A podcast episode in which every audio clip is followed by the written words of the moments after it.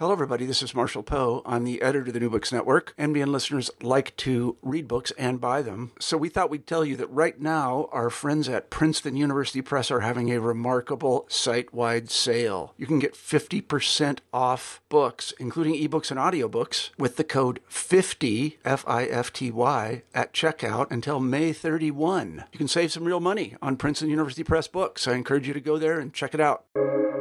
Welcome to the New Books Network. Welcome to New Books in European Politics.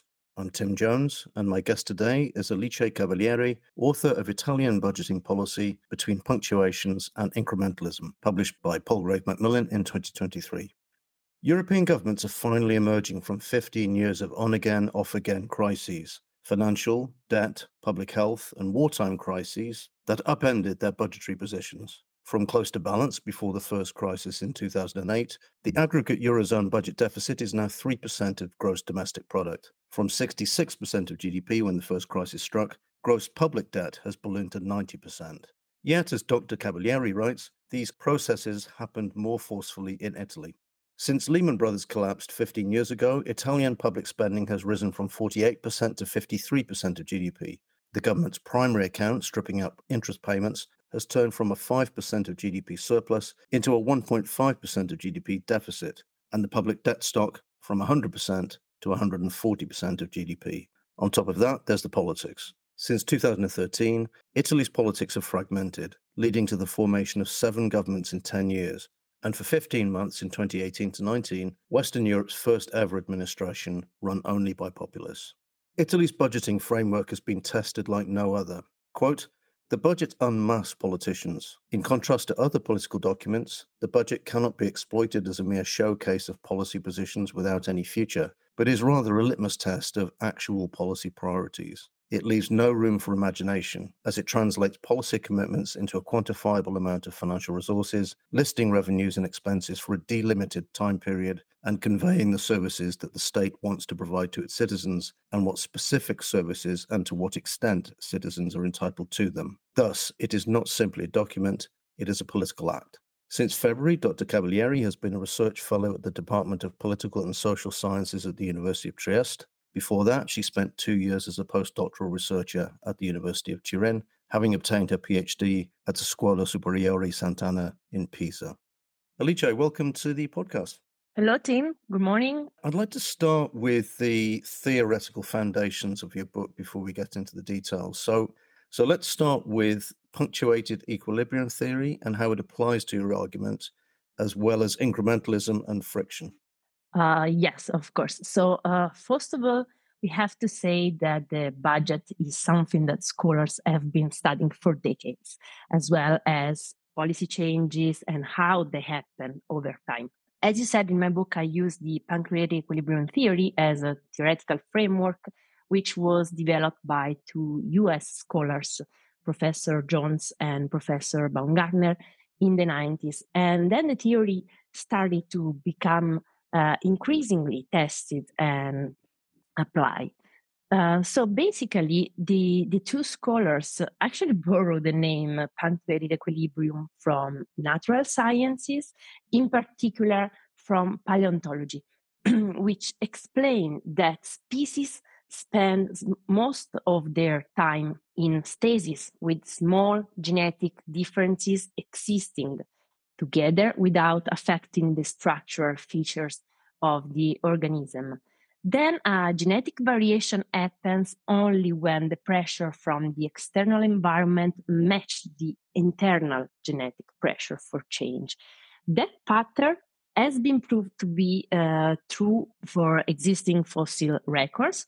And basically, uh, Professor Jones and Professor Baumgartner have shown that this long and stable pattern of tiny but irrelevant adjustments uh, that are punctuated, meaning interrupted by huge dramatic changes that created a new temporary and still very long equilibrium, exists also in public policies. What is extremely interesting about their theory is that it applies to uh, for example, education policy, healthcare, environmental policy, Uh, even the private sector, or as the subject we are talking about to the whole national uh, budget. And this is also valid in different political regimes, as democratic countries, authoritarian regime, at national level, but also at subnational or even supranational level.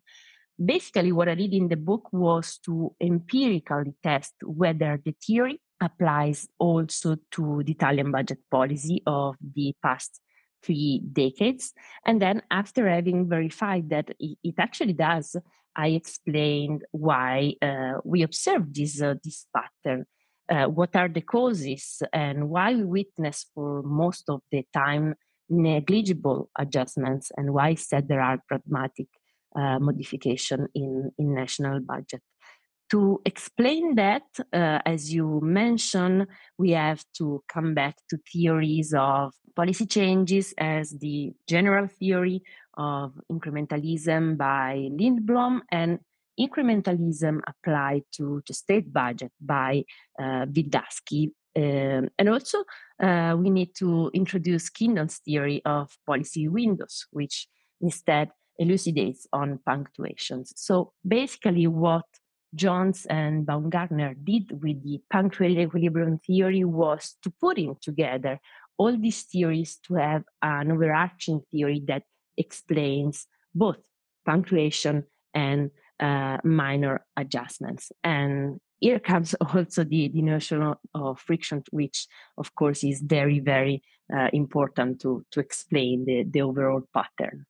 So you say, for, for example, this is a quote from your book, you say, frictions hinder the process of budgetary change while accumulating the pressure, which eventually explodes into punctuations. So could you explain that concept? Uh, so there are two types of uh, frictions. We have cognitive and institutional frictions.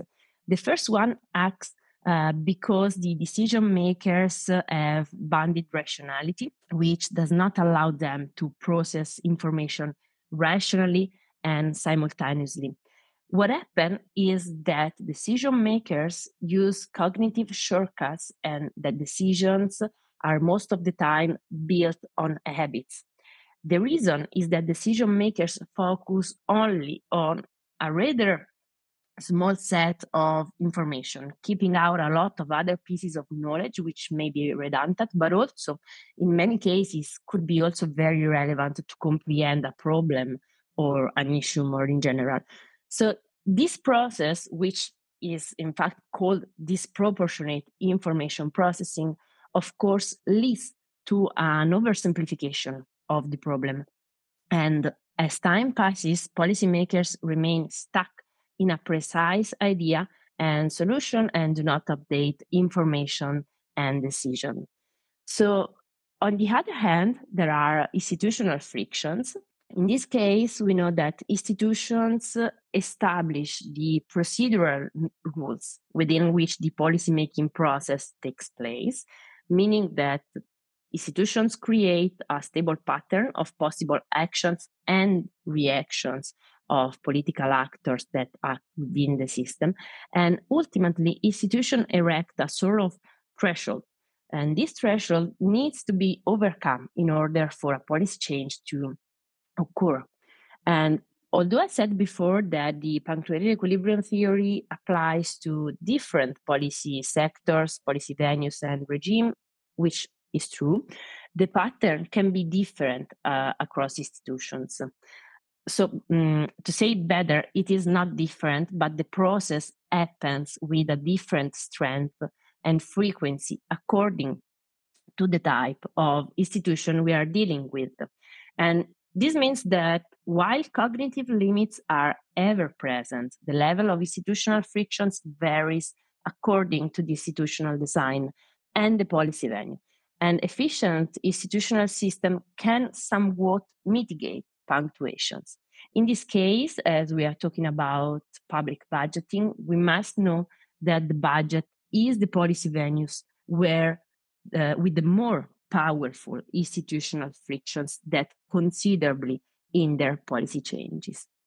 So while policy processes remain highly stable over time, the pressure for, for change accumulates until it eventually explodes into, into punctuations. And this is the consequence of these two types of, of frictions.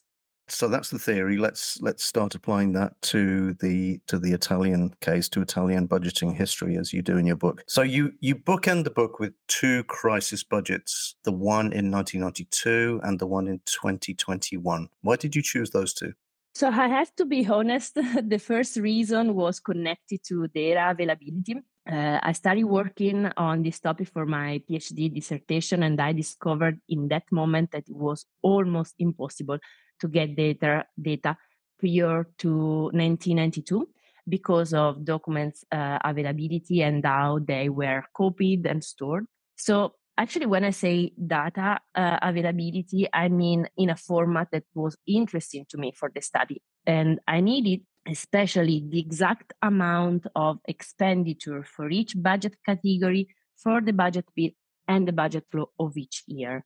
Uh, and I was able to get back to nineteen eighty-eight, but then there was also a reason related to the coherence of the study and of the comparability of each annual budget. And I chose uh, nineteen ninety-two because uh, in Italy, that moment marks the beginning of a very uh, severe restructuring phase when the country moved from the so-called First to the Second Republic. The electoral system changed, the all-party system collapsed, and there were a lot of other and many uh, changes. And that passage is still remembered as one of the most important Italian political crises.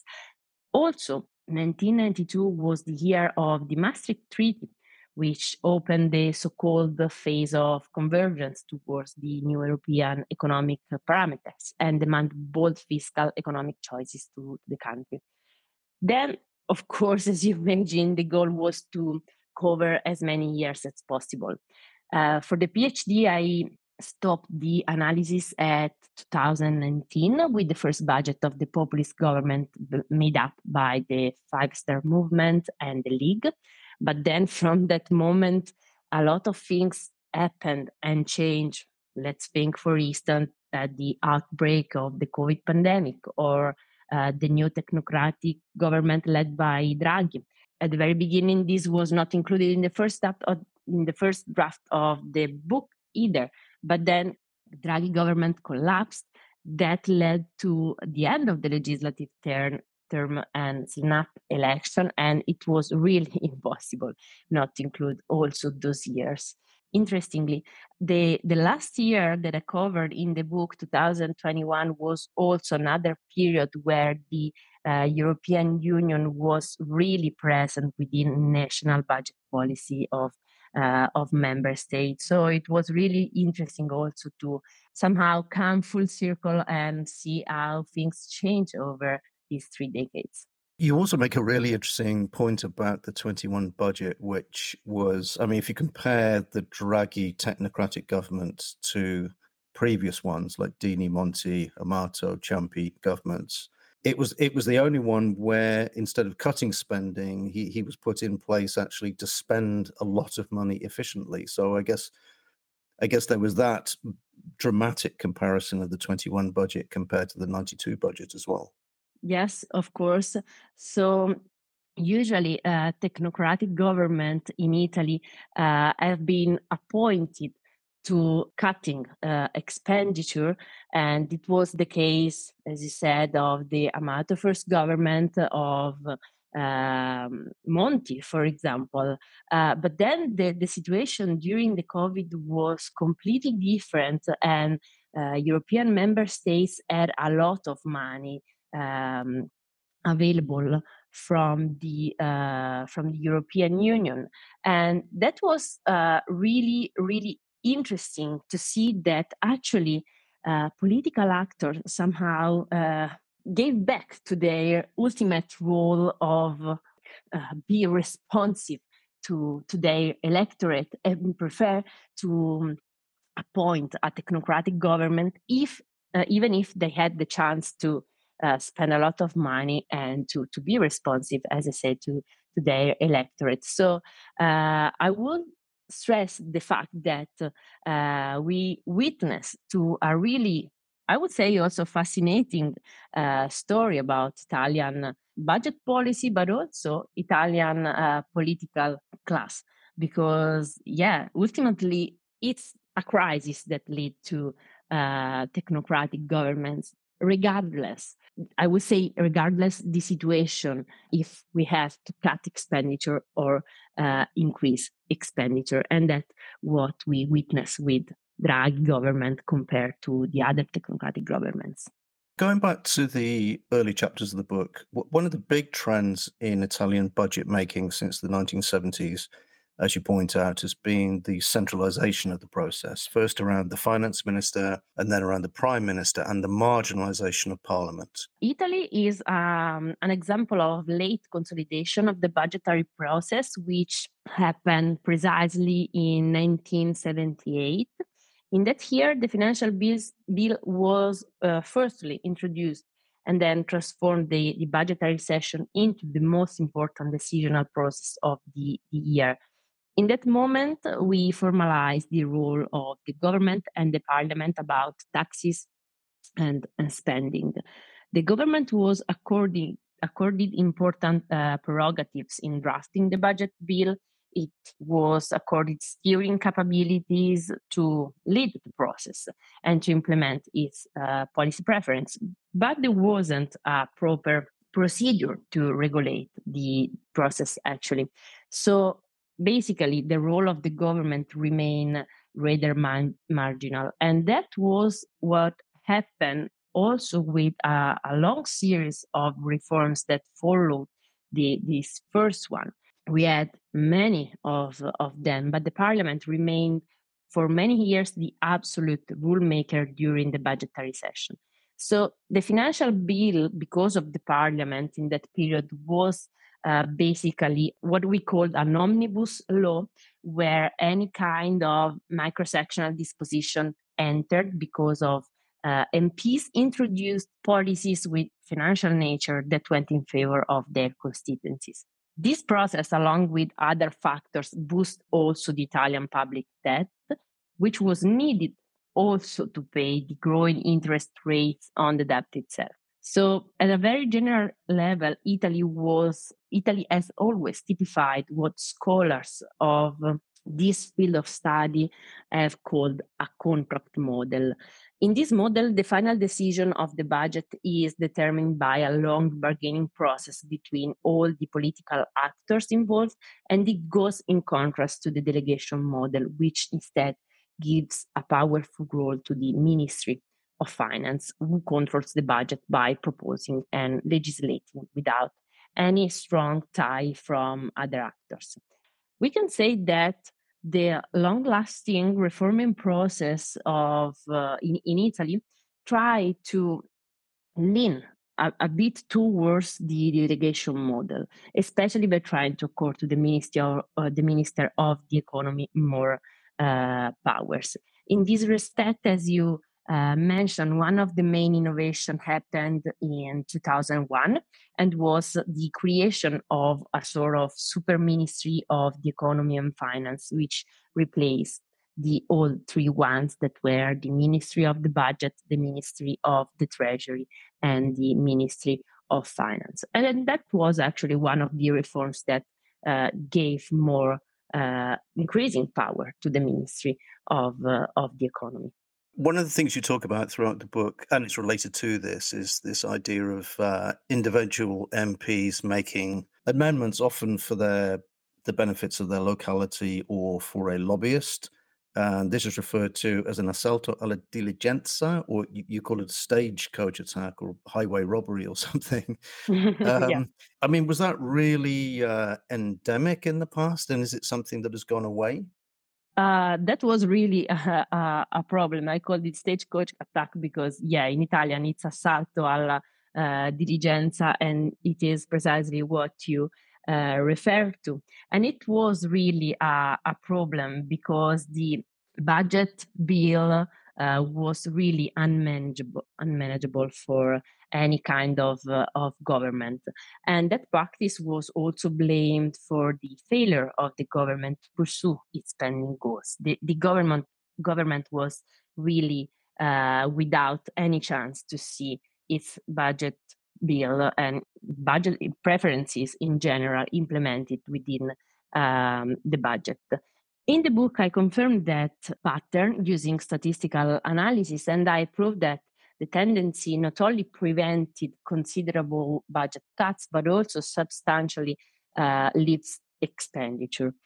Uh, however, we, we need to uh, to specify that things change a lot from those years, and nowadays the stagecoach attack is no longer a real issue of the budgetary session as we meant it in the past decades, because it has really a renewed shape, which sees the government, the governing majority, being the principal culprit of thousands of amendments to the budget bill. So basically, presuming that the main issue was the weak role of the government, and of course, it was a serious issue, the reforming process that uh, lasted about two decades has sought and succeeded eventually to remove all the powers of the parliament.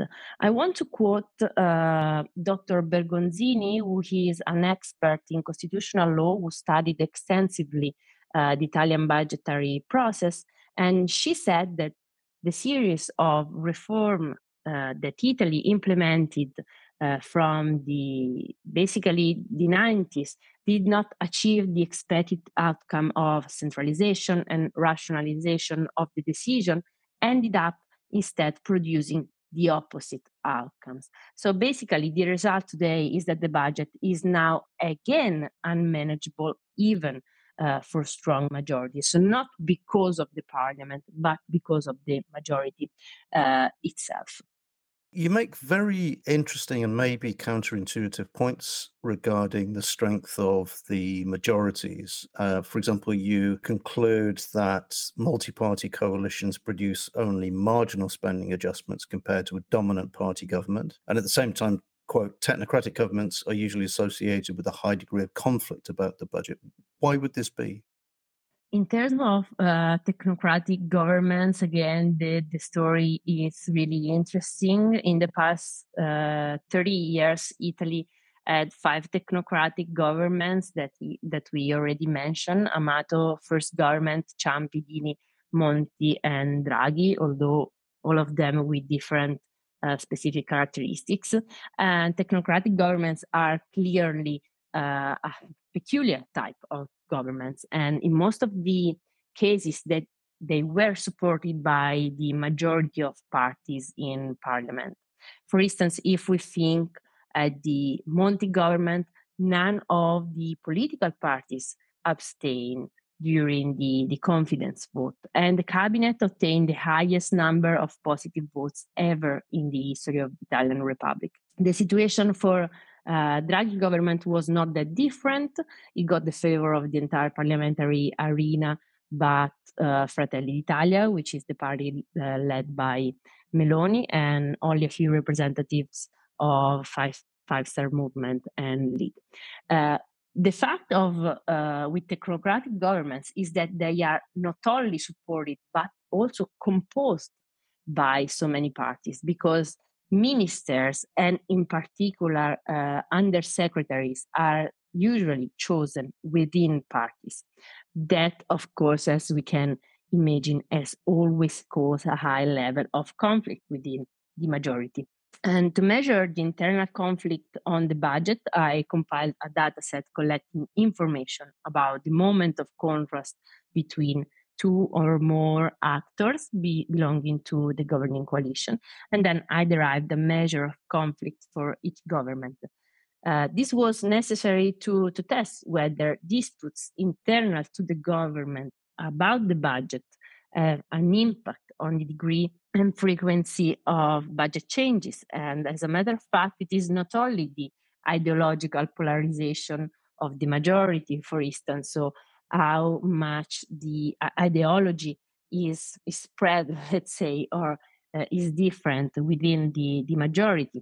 So not only ideological polarization that may have an effect on the degree of budget changes, but also how much conflictual the government is, which is not necessarily related to the characteristic of the government except for the case of technocratic government. This is, in fact, the only case where the type of government is significantly correlated with the degree of conflict on the budget. And probably, as I said, this is due uh, to uh, the heterogeneity uh, of the majority that support those uh, government, and do- thus to the attempt of each party supporting the government to obtain something during the budget session. Related to that, you, you also conclude that left-leaning cabinets and majorities are more ideologically polarized, while right-wing cabinets have always been ideologically cohesive. And it doesn't even matter how many coalition members there are. H- how do you explain that? Uh, yeah, I mean, this is a, a characteristic of, yeah, I would say Italian government. And I measure the ideological polarization Uh, as the ideological distance between the two most extreme parties uh, in government.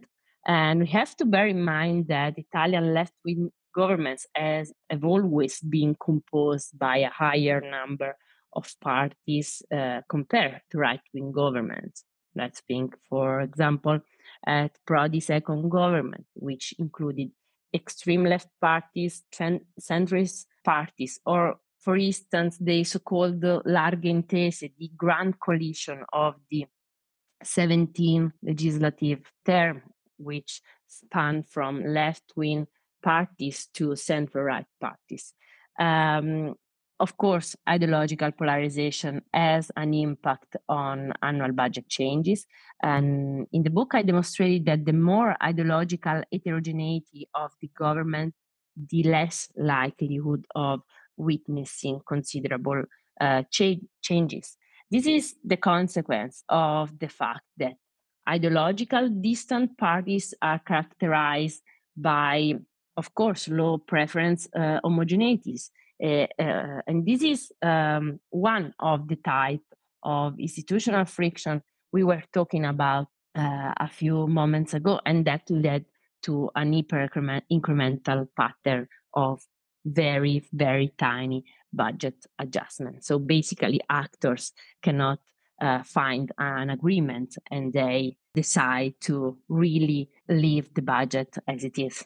You also discover something. I'm, I'm curious as to whether it surprised you when you when you found it, which is that a total ideological change in government tends to reallocate spending less than a partial reshuffle, and that a, a new member coming into the coalition is in a much stronger position to make more serious changes. Were, were you surprised by that finding?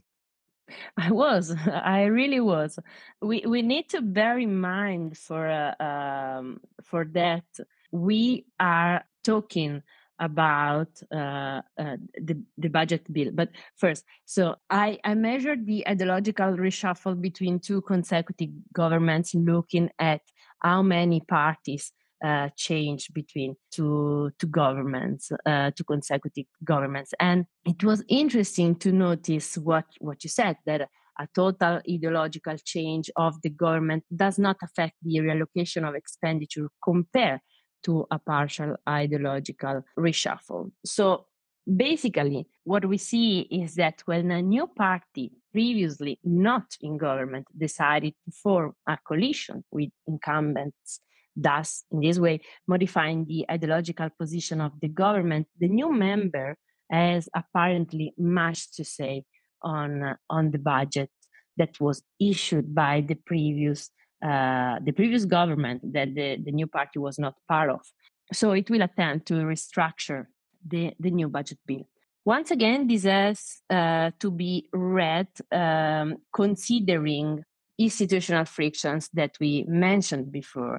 So basically, uh, the presence of parties previously in office is a real limit for radical annual modifications. And this is what uh, I found in another chapter of the book. So considering the two things, so the fact that partial ideological reshuffle seems to be more powerful than a total ideological change, but also that the presence of parties previously in office is a limit for radical annual uh, modification, we know that parties that join the coalition that previously decided the, the budget they seek to alter the new budget bill, but also that the variation is eventually very, very difficult to implement later, probably as a, con- a, a consequence of the struggle of those parties that were already in office and that, that want to protect they,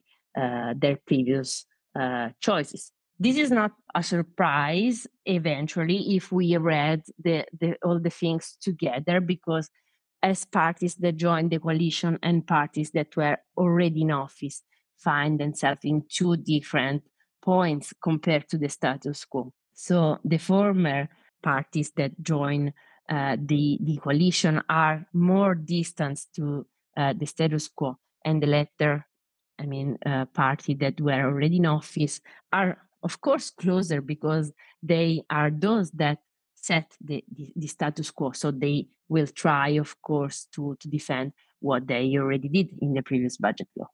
In a way, uh, Fratelli d'Italia, they were the new member of this government, in the sense that the previous parties on the right were in the Draghi government, and Meloni's party was outside the government. Would you say that her government so far has acted according to your model in accepting the outgoing government's budget framework for for twenty twenty-three, and is only now starting to find extra room by making deficit reduction less ambitious? Meloni's story uh, within with the, the, the budget issue is interesting uh, because uh, it's the first time in Italy that we have a snap election in September. I mean, election in general in uh, September, and par- in particular after the European semester uh, that led to a sort of overlapping of uh, documents that had to be sent out to the European Union. So really, once uh, Meloni took office,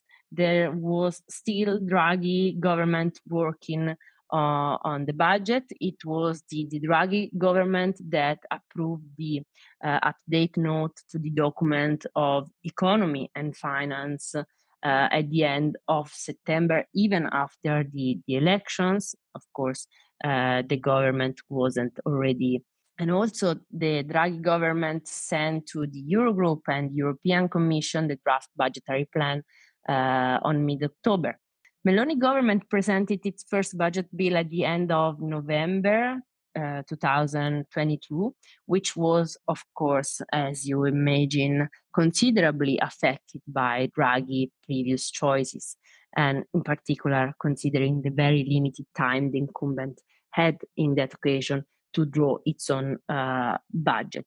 This uh, new budget bill and budget process, I want also to, to stress, uh, seems different because uh, the budget for twenty-four is giving really interesting insights about how the majority conducting the is conducting the, the process, and also for which purposes it is using the budget.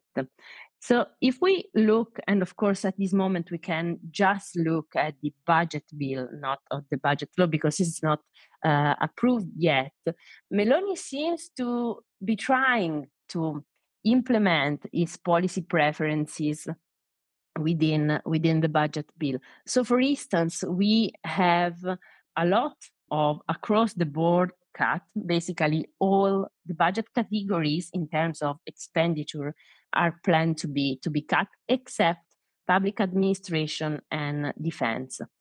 Within this category, e- categories is very interesting to, to see which macro categories are implemented. And within public administration, those categories that uh, receive will receive more, more funding is foreign economic aids.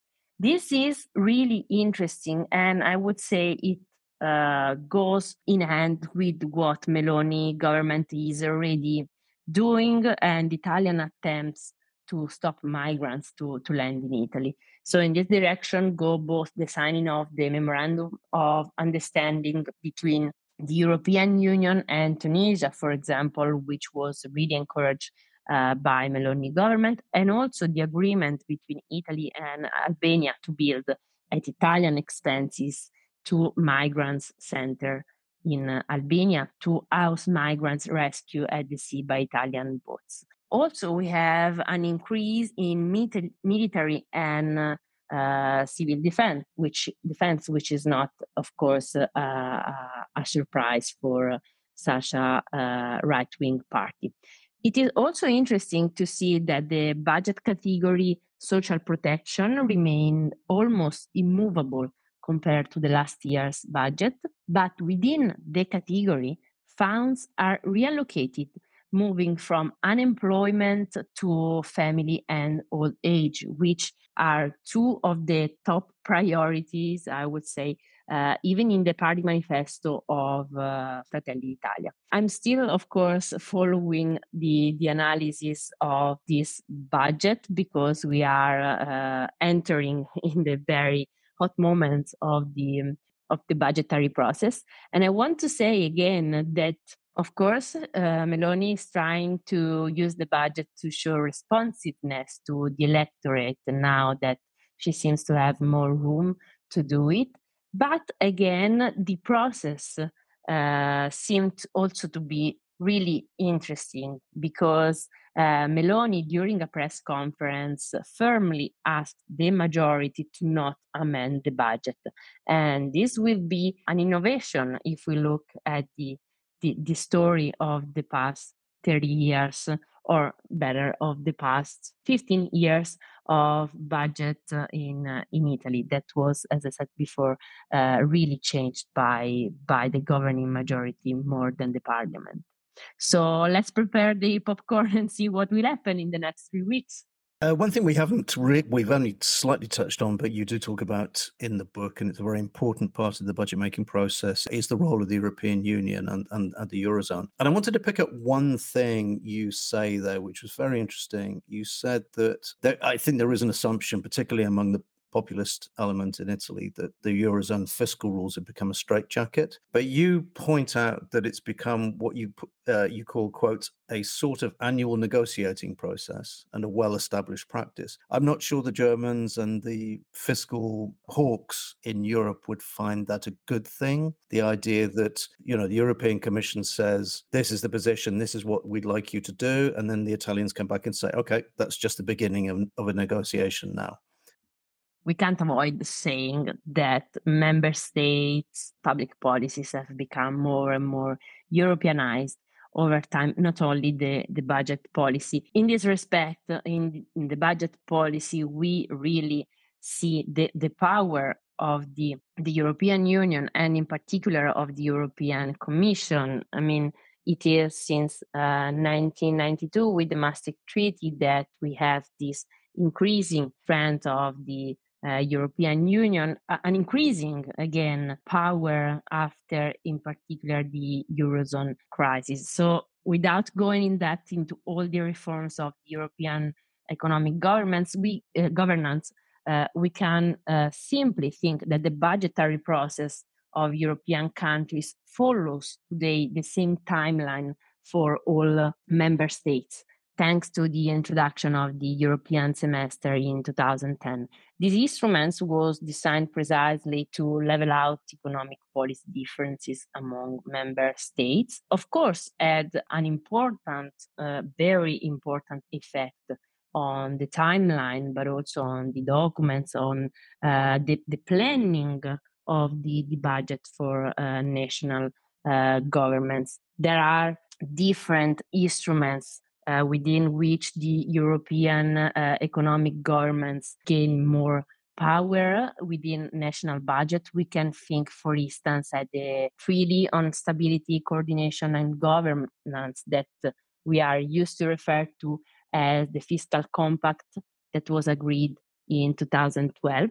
After that, Italy introduced, as many other countries, of course, introduced the balanced budget rule at the constitutional level, as agreed, of course, um, with the European Union. But we also need to say in this respect that the execution law did not contain any jurisdictional mechanism to safeguard the effective compliance we, with the norm. Thus, we, I mean, new expenditure and earnings continue to be added to the budget, actually. And As I said before, once was a parliament's fault, and now it is because of the governing majority. But of course, we need to bear in mind that an external constraint exists from the European Union. I want actually to propose you a different reading of, of the story, uh, because there is a part of the uh, of the of the literature that say there are scholars uh, that say that the the fault of some bold choices that the Italy and other European countries had to taken is not because of the uh, the European Union, ma- but because of the uh, financial market and the level of the the, the so-called spread, uh, the, the differential between the Italian ten-year benchmark bonds and the German bond. So they argue that the stringency of the European U- rigor on national budget depends on the control of member states over the level of deficit and debt, and the declining financial sovereignty can be interpreted as a consequence of markets' reduced confidence rather than the effect of the, the European constraint. Of course, the two the two aspects are uh, really connected between uh, each other, and Italian governments not always were so keen to accept the European constraint. Even different governments, for instance, for instance, if we think at Renzi or at uh, the uh, Conte first government, they both Uh, phase and had a confrontational uh, mood with the European Commission. For example, Renzi really changed the narrative used by left-wing governments, proposing a new one which stated that the European Union could cap on exercising an external constraint uh, on European member states without being too stringent and too binding, particularly with Italy, because Italy did already what the European asked for during the Eurozone crisis. And he also stressed a lot that the Union needed Italy as much Italy needed the Union. So that really uh, changed the, uh, the narrative. While in case of uh, Conte first government during the two thousand eighteen Uh, budgetary process, the government led by the Five Star Movement and the League really wanted to promote an image of itself as responsive to the electorate and a new government that was able to keep the electoral promises. So the, it decided to disregard all Italy's commitments to the medium-term objectives and modify the original accounts foreseen in the document of economy and finance. That, of course, uh, led to openly uh, to clash with the European institutions, with the Commission that were depicted from the very beginnings as the real, the be- beginning as the real enemy of Italy's sovereignty. Again, I want to quote another, actually, a former Bank of Italy government, Donato Menichella, as I did in the book. Donato Menichella in nineteen fifty-three affirmed that the action of the European organization uh, constrains Italy, but also helps it uh, a lot with its advice, and without uh, that, it also reduces mistakes. That seems to be true to me, even from the statistical analysis I conducted. It is really uh, blatant that it is a constraint, but it also is very helpful to avoid uh, some re- some misconduct and to keep accounts uh, at least a bit in order. Just as a last point, and that's actually related to what you were just discussing there, you've produced a recent paper co-written with Johannes Karamanis for the Journal of European Integration, where you argue that European budgetary policy has undergone a what you call a paradigm change, and that this happened even before the pandemic.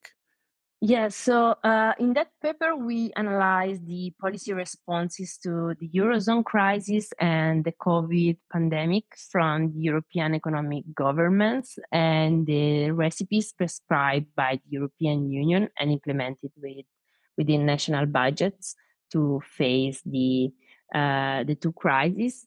Basically, we put in together uh, different theories that uh, were somehow not talking to each other um, until that moment, that were the Pantelleria equilibrium theory, Peter Hall's theory of different orders of change, and Paget's uh, serial choice model. Uh, without going in depth into the uh, these three different theory theories, we basically uh, reconcile them, uh, wanted to explore whether a paradigmatic change happened during the Uh, the COVID, and to do that we had to go back to the to the Maastricht Treaty. Uh, we analyzed different sources of uh, of data for Italy, Germany, and uh, and France, uh, which are three countries that have contrasting positions during negotiation about European economic strategies and are also very different in terms of uh, national accounts. So basically what we found is that expenditure data analyzed using the Pantelleria equilibrium model showed that the budget policy of the three countries between, uh, in particular, uh, two thousand seven and two thousand twenty-one were characterized for most part by small incremental adjustments and that major changes happened only Uh, in crisis moments, especially after the outbreak of the COVID nineteen pandemic. We also studied policy justifications for the annual budget in each country, which proved that small adjustments of the twenty fourteen to twenty nineteen period were accompanied by a gradual metamorphosis in the policy ideas behind spending choices. So basically what happened Uh, was that slowly the austerity paradigm that distinguished the European economic government governance was starting to be challenged by new investment-oriented policy ideas. And that was through both looking at the annual justification of national uh, budget uh, policies, but also to the country-specific recommendations adopted by the European Council and directed to the uh, to member states. And it was precisely from two thousand fourteen onwards that the Maastricht paradigm started to be interpreted with more flexibility also within the Commission's office. And once in two thousand twenty, the year of uh, the pandemic, a crisis happened, all the austerity-oriented policy prescriptions disappeared, also from the country-specific Uh, recommendation that are now focused on investment uh, para- paradigm. I found this, the study of these three levels very uh, fascinating, I would say, because uh, they actually tell us a very interesting story, not only about national budget policies, but also about policy ideas and policy changes in a context of integrated economies and, and policies. What emerged was the multi-level that the multi-level policymaking within the European economic governments is following the same dynamics that we are used to find in national economic policymaking. Policymaking. Uh, let's think, for instance, to the punctuated pattern of policy changes that applies also to supranational institutions. And also that paradigmatic changes are possible uh, nowadays only when it is the European Union that instills into national policies a new idea that can be later introduced in national, um, in national policies. This is really a sign of uh, a clear integration between the supranational institution and national governments that we were talking about before in, termo, uh, in terms of constraints, but it is actually very interesting to notice that it's also about general and overall policy ideas. So to finish, as usual, because this is a podcast about books, I've asked my guests to recommend two, one broadly in the same field and one personal choice. So Alice, what have you chosen? Uh, the first book I would like to recommend is written by Professor Norris and Professor Lovenduski, titled Political Recruitment, Gender, Race and Class. It was published in nineteen ninety-five by Cambridge University Press, and it was also awarded in two thousand eighteen the George Allett Prize uh, by um, the American Political Sci- Science Association, because it's considering uh, path-breaking work and a long-lasting contribution to literature or on representation and electoral systems. Uh, so basically, the book the book develops a supply and demand uh, model of selection and recruitment Uh, of uh, candidates, and explore how factors such as gender, race, and class influence the recruitment of individuals into political positions, addressing the, the crucial issue of political representation, or uh, better, underrepresentation of uh, uh, specific groups. And I found it extremely interesting to read because it treats gender not only as an issue related to sex differences, but also uh, examines the interaction between gender, race, uh, and class, as indicates, of course, as you understand in the book's subtitle. I think it's a very, very interesting uh, way, I mean, not only to, to see the reality. After reading it, I became Uh, more aware of the reality itself we are part of, and the necessity to keep our eyes opening, open regarding the underrepresentation of uh, certain social groups, uh, which, of course, clearly uh, affects the, the level of democracy in uh, in representative institutions. I found it very, uh, very interesting. The second book uh, I recommend is The Handmaid's Tale, written by Uh, Margaret Atwood in nineteen eighty-five, uh, which is a dystopian novel set in a theocratic society that replaced the United States. The main character is a woman, uh, the name is uh, Offred, who is one of the handmaids. And the wom- women in general in this novel don't have rights, and their main duties are to take care of uh, the house and giving birth. And again, I found it incredibly uh, topical. Atwood herself has always said that uh, writers simply describe reality, even though they might set the story in a different place and time, how the power is distributed and how it works in the society. So this is precisely what uh, uh, Atwood did in the novel. And I would say it's also disturbing to see how much the dystopian society that she described in the book resembled, to me, our reality much more than than what we are keen to to acknowledge.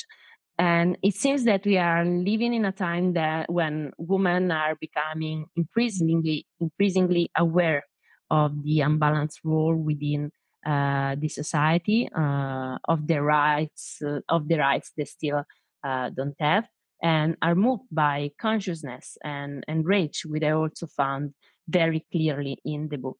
There is a thin line I found that connects the book with our reality, which is the fact that despite the violence, humiliation, sometimes abuse of power, women will never renounce fighting for their dignity. So I really recommend this book.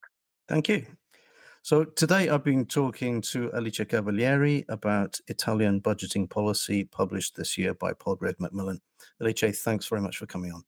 Thank you, Tim, for inviting me. Thank you.